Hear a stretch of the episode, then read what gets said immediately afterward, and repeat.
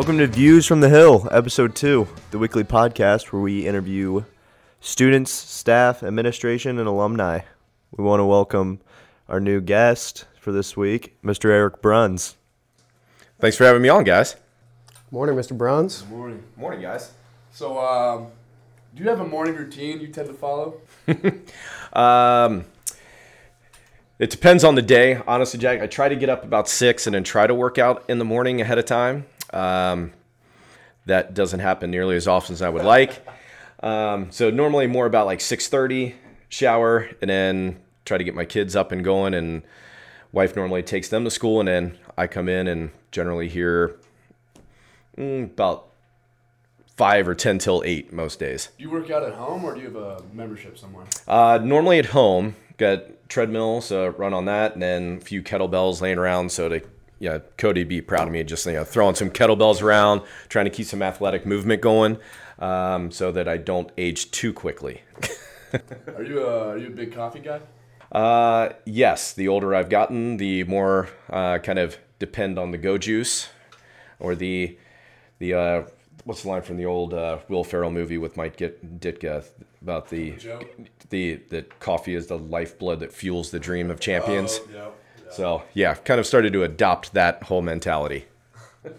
How do you take your coffee? Now, as you can see, I've become a huge fan of the iced coffee. And this one actually says John on it because O'Hara picked it up for me this morning. Yeah, especially when it's been as hot as it's been here recently. Yeah. The iced coffee is a nice way to go. Maybe cold brew kind of guy. Yeah. Yes. I like the cold brews. I started doing that a lot this summer as well. That was a nice little change. Started to get a little expensive at times. Yeah. But they're good. So college football was back last night. Minnesota, Ohio State. It's my understanding, if I remember correctly, you were a Hanover quarterback. Yes. I as I'd say, at one point in time, I was a big fish in a very small pond.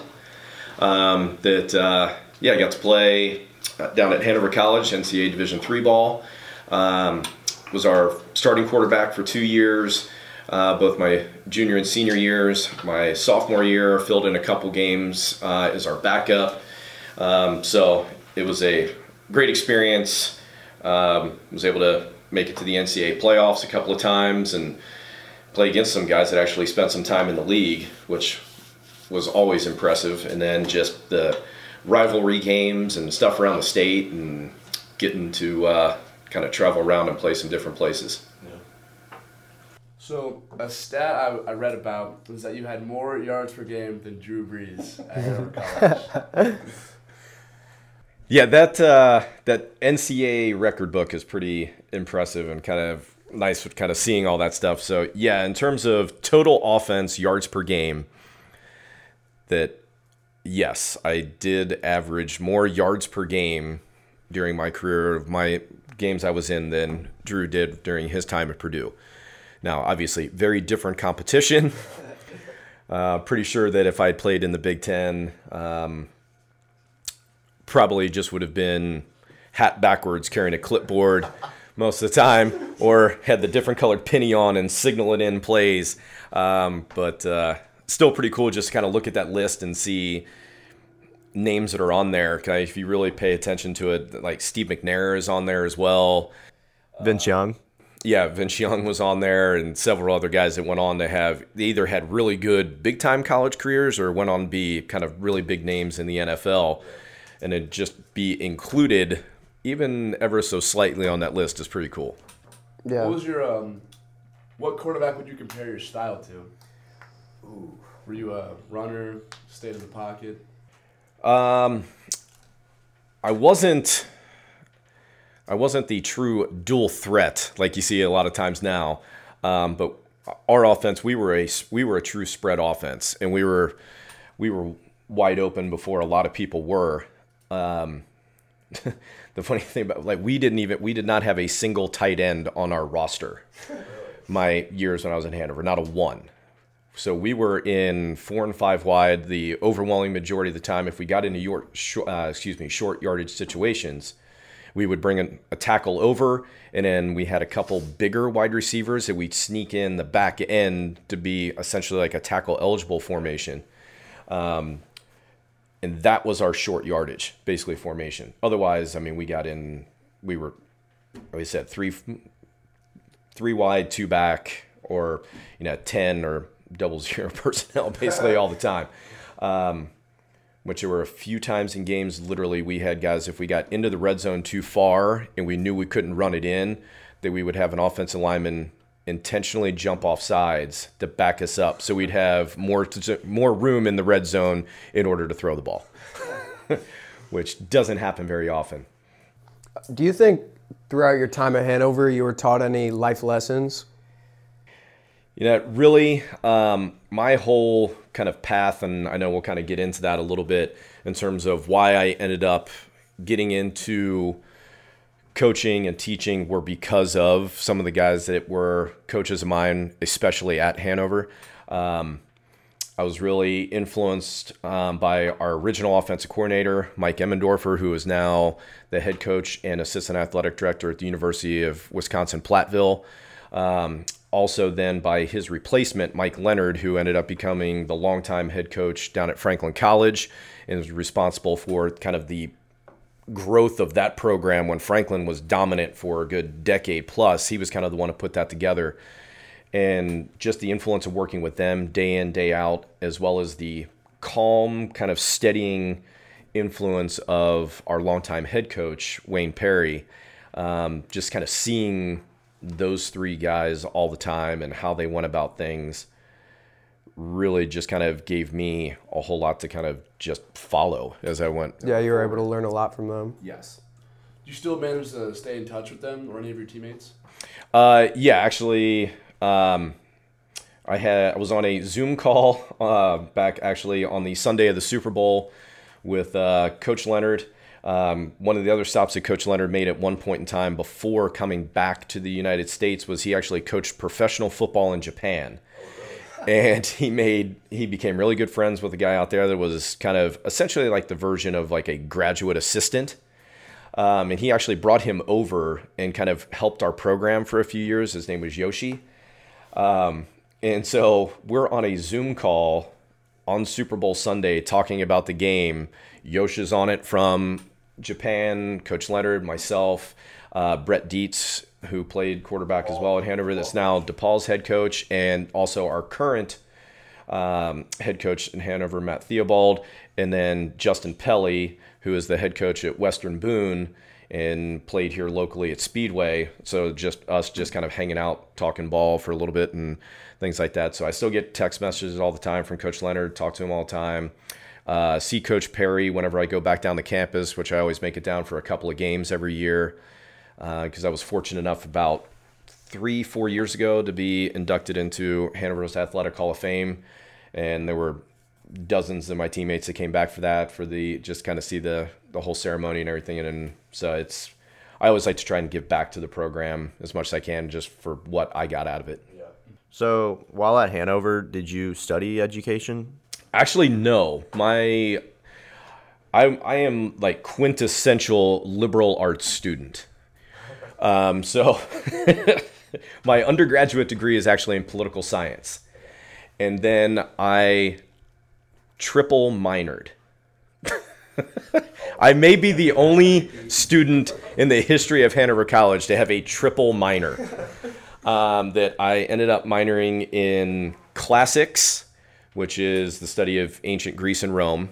I took Latin there as my foreign language, so Magister Strife and Magister Gross would be extremely proud. I then also took PE, physical education, as another one in case I did truly want to end up trying to teach physical education. Figured that'd be a nice start to start getting some of those credits. And then lastly, my third one was in sociology. So literally all over the place. Like seriously, like I said, quintessential liberal arts student. Little here, little there. Yeah, that's a lot of classes that you could teach. Where did your teaching career begin? A few years out of college, I was working and living in Chicago doing sales jobs. So I'd sit most days in a cubicle making calls out to people, and I my job was very much like Jim in the office. Like, it was literally like Dunder Mifflin. I was selling copy paper, office supplies. It was awful. Made good money, but I just couldn't stand it. It was just awful. Every day was the same. It was just like you started coming up with the pranks with each other. Like that's like friends. Literally that's like you watch The Office. And I'm like, dear Lord, this is exactly what my life was like when I was up there. And so I started kind of investigating the idea of just trying to help with some of the Division III programs that are around the Chicagoland area, because there's a bunch of them up around the city. None of it was able to kind of work with my schedule that I had work-wise. I ended up moving back to Indianapolis, and I reached out to Mike Leonard, to Coach Leonard, who at that time had taken over as the head coach of Franklin College. He didn't have anything for me, but the high school there in town, Franklin Community High School, had just brought in a new head coach who coincidentally was the old head coach about a decade prior at Franklin College and had tried to recruit me out of high school. And so I reached out to him, and he brought me on staff, and I started working in the school as a classroom assistant within the special services program, which was an unbelievable experience to kind of just help some of the students with different special needs, whether it was learning disabilities, some with full emotional disabilities, some with physical disabilities, and then coaching football on the side. And that experience that one year fully convinced me that I wanted to go back and get certified to teach. So then the next 2 years, I went full tilt at IUPUI, received my education degree, added some additional areas. So I am licensed to teach any and all subjects within social studies, which is why I have the 4 different classes here that I'm teaching of psychology, econ, the sports history and culture, as well as the AP Human Geography class, because literally I am licensed and get moved around wherever we have an opening. Yeah. Which class do you think would be your favorite to teach throughout your career? Overall, it truly is the AP Human Geography class, which I fell into when I moved from Franklin Community to North Central. When I got the job at North Central, teaching-wise, they said, okay, we need you to teach geography, and just kind of told me and said, you're going to teach this class, and I had never heard of it.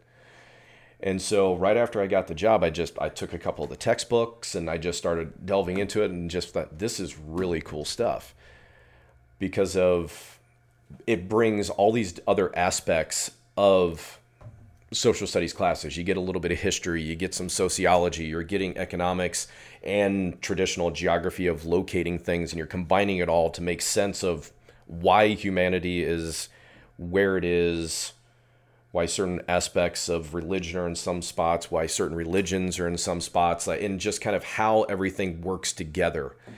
It kind of just brings it all together and makes everybody kind of a more informed citizen. So I just love teaching that class as it goes along, and seeing the students grasp all these concepts and realize that everything you see, whatever news outlet you're watching or whatever you're scrolling through and getting news from, that you see all these different moving pieces and how everything works together. And nothing is ever as simple as the kind of talking heads on TV or whatever media outlet make it seem. I think it makes a big difference when kids can actually see what they're learning applied in the real life. It actually makes them a lot more interested in the subjects. And that's one of the great things about that class, is literally can do that. It just, every day we can pull something from the news of, well, here you go. This is topics X, Y, and Z from the class displayed right in front of you. Yeah. So when did you get to Cathedral? Let's see. What year would that have been? I think it was actually looking at your shirts at that season, that 2017-2018 school year, that I made to switch over from North Central. My wife is a Cathedral grad, class of 97. And then my sister-in-law graduated in 02. Their uncles are longtime alumni from when campus was still downtown. It was an all-boys school. And then I had several teammates throughout the years at Hanover that were Cathedral grads. So obviously very familiar with the school. And then growing up Catholic, it was something that when I was here that I always wanted to try and get in the doors and be a teacher here. And there happened to be the openings, and I wasn't actively looking to leave North Central. It just, the opportunity here was here, so I jumped at it. And it was really poor timing for them because I ended up getting hired here basically less than a week before classes were supposed to start at North Central, and had to go and tell my department chair, like, sorry, I'm out. So what exactly do you think makes Cathedral different from other schools? Wow, there's a lot of things. We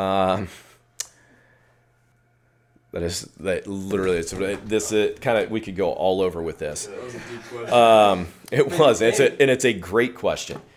Obviously, our faith-based education is completely different than any public school, that we can actually bring that into the classroom. We don't have to hide it. And can look at that in all different aspects and tie it to all these different areas of our curriculum. I love student body-wise, how we literally are a cross-section in this building, or really I should say this campus, as we're just in one building here, of Central Indiana in its entirety. I mean, we are taking students from not only Marion County, but every surrounding county, 100 plus different middle schools. We have every type of ethnicity, religious affiliation, social economic status are all here on campus together. And we come from all these different backgrounds, but then adopt into and buy into what is expected here. And everyone, I feel, leaves 4 years later, or in some cases shorter periods if they transfer in, a better person than when they arrived. Yeah, I agree totally. I think another big thing about Cathedral is the extracurriculars, such as like sports or clubs. What were some of your favorite sports you coached here at Cathedral? My year coaching football was fantastic.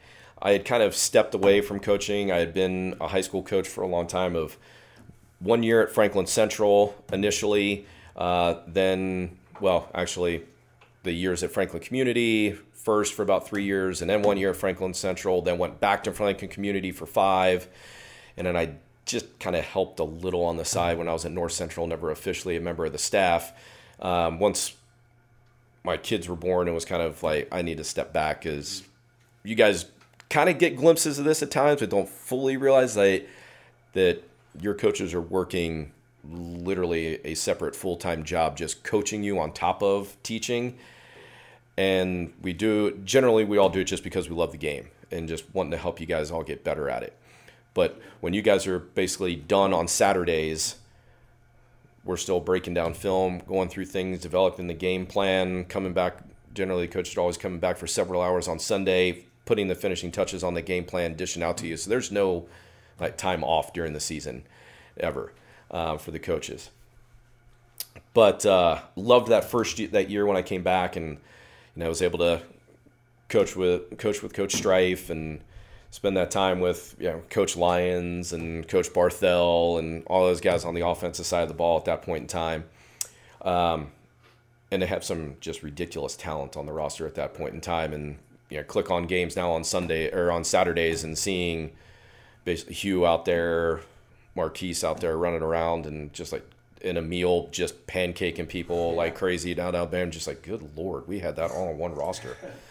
So that year was a lot of fun. But then also when Coach Miller stepped down from doing the girls golf team and just being an avid golfer, I loved the years of coaching the girls golf team. It was just a lot of fun, just kind of getting out there and spending time on the course, and helping the girls with their game, and then building the program, because I took over right after basically the year your sister graduated, Drew, and the roster was down to only about 7 players at that point in time, because your sister's class was so good that a lot of the girls were intimidated to come out and play, that had never done it before, because they saw your sister and Sydney and Sophia and like, I can't play like that.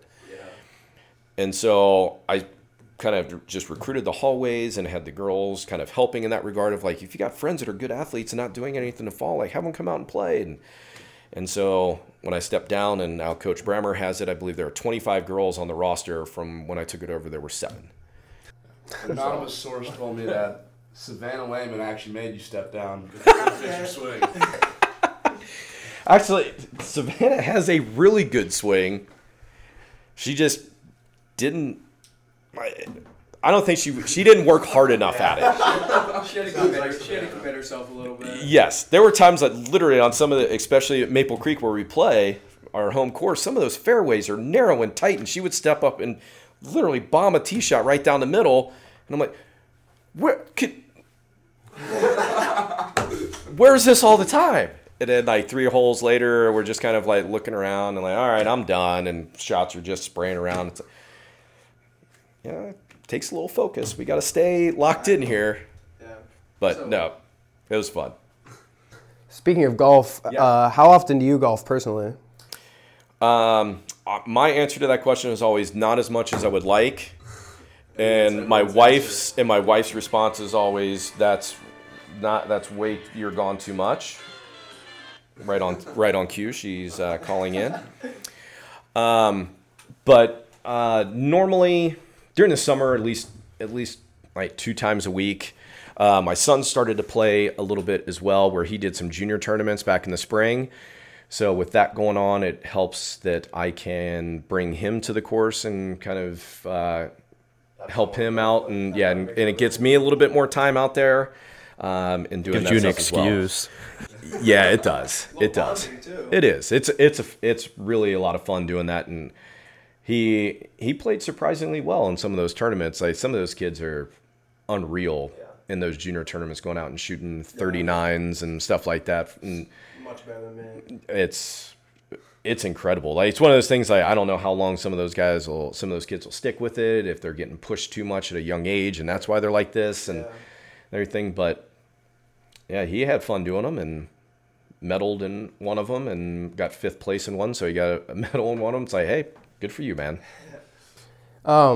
So what do you like about golf? What intrigues you about the game? I love the whole idea of how mental it really is. Where football definitely has the mental component, and that was one of the things I always had to deal with as a quarterback more than some other positions of knowing what everyone else is doing, making checks at the line constantly, everything else. So I get to kind of keep that side of things in.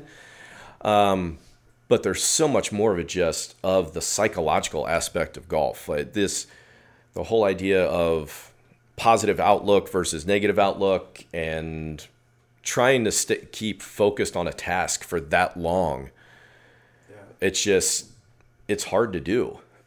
It's obviously not the most physically demanding activity in the world, but mentally, yes, that side of it I find just so enticing, and that's what always kind of keeps bringing you back. Yeah, you pretty much have to be locked in for like 4.5 hours. Yes, and when you hit a bad shot, it's very similar to football. Like we throw that bad pass and it ends up as being an interception that you have to wipe the slate clean, forget it, and move forward.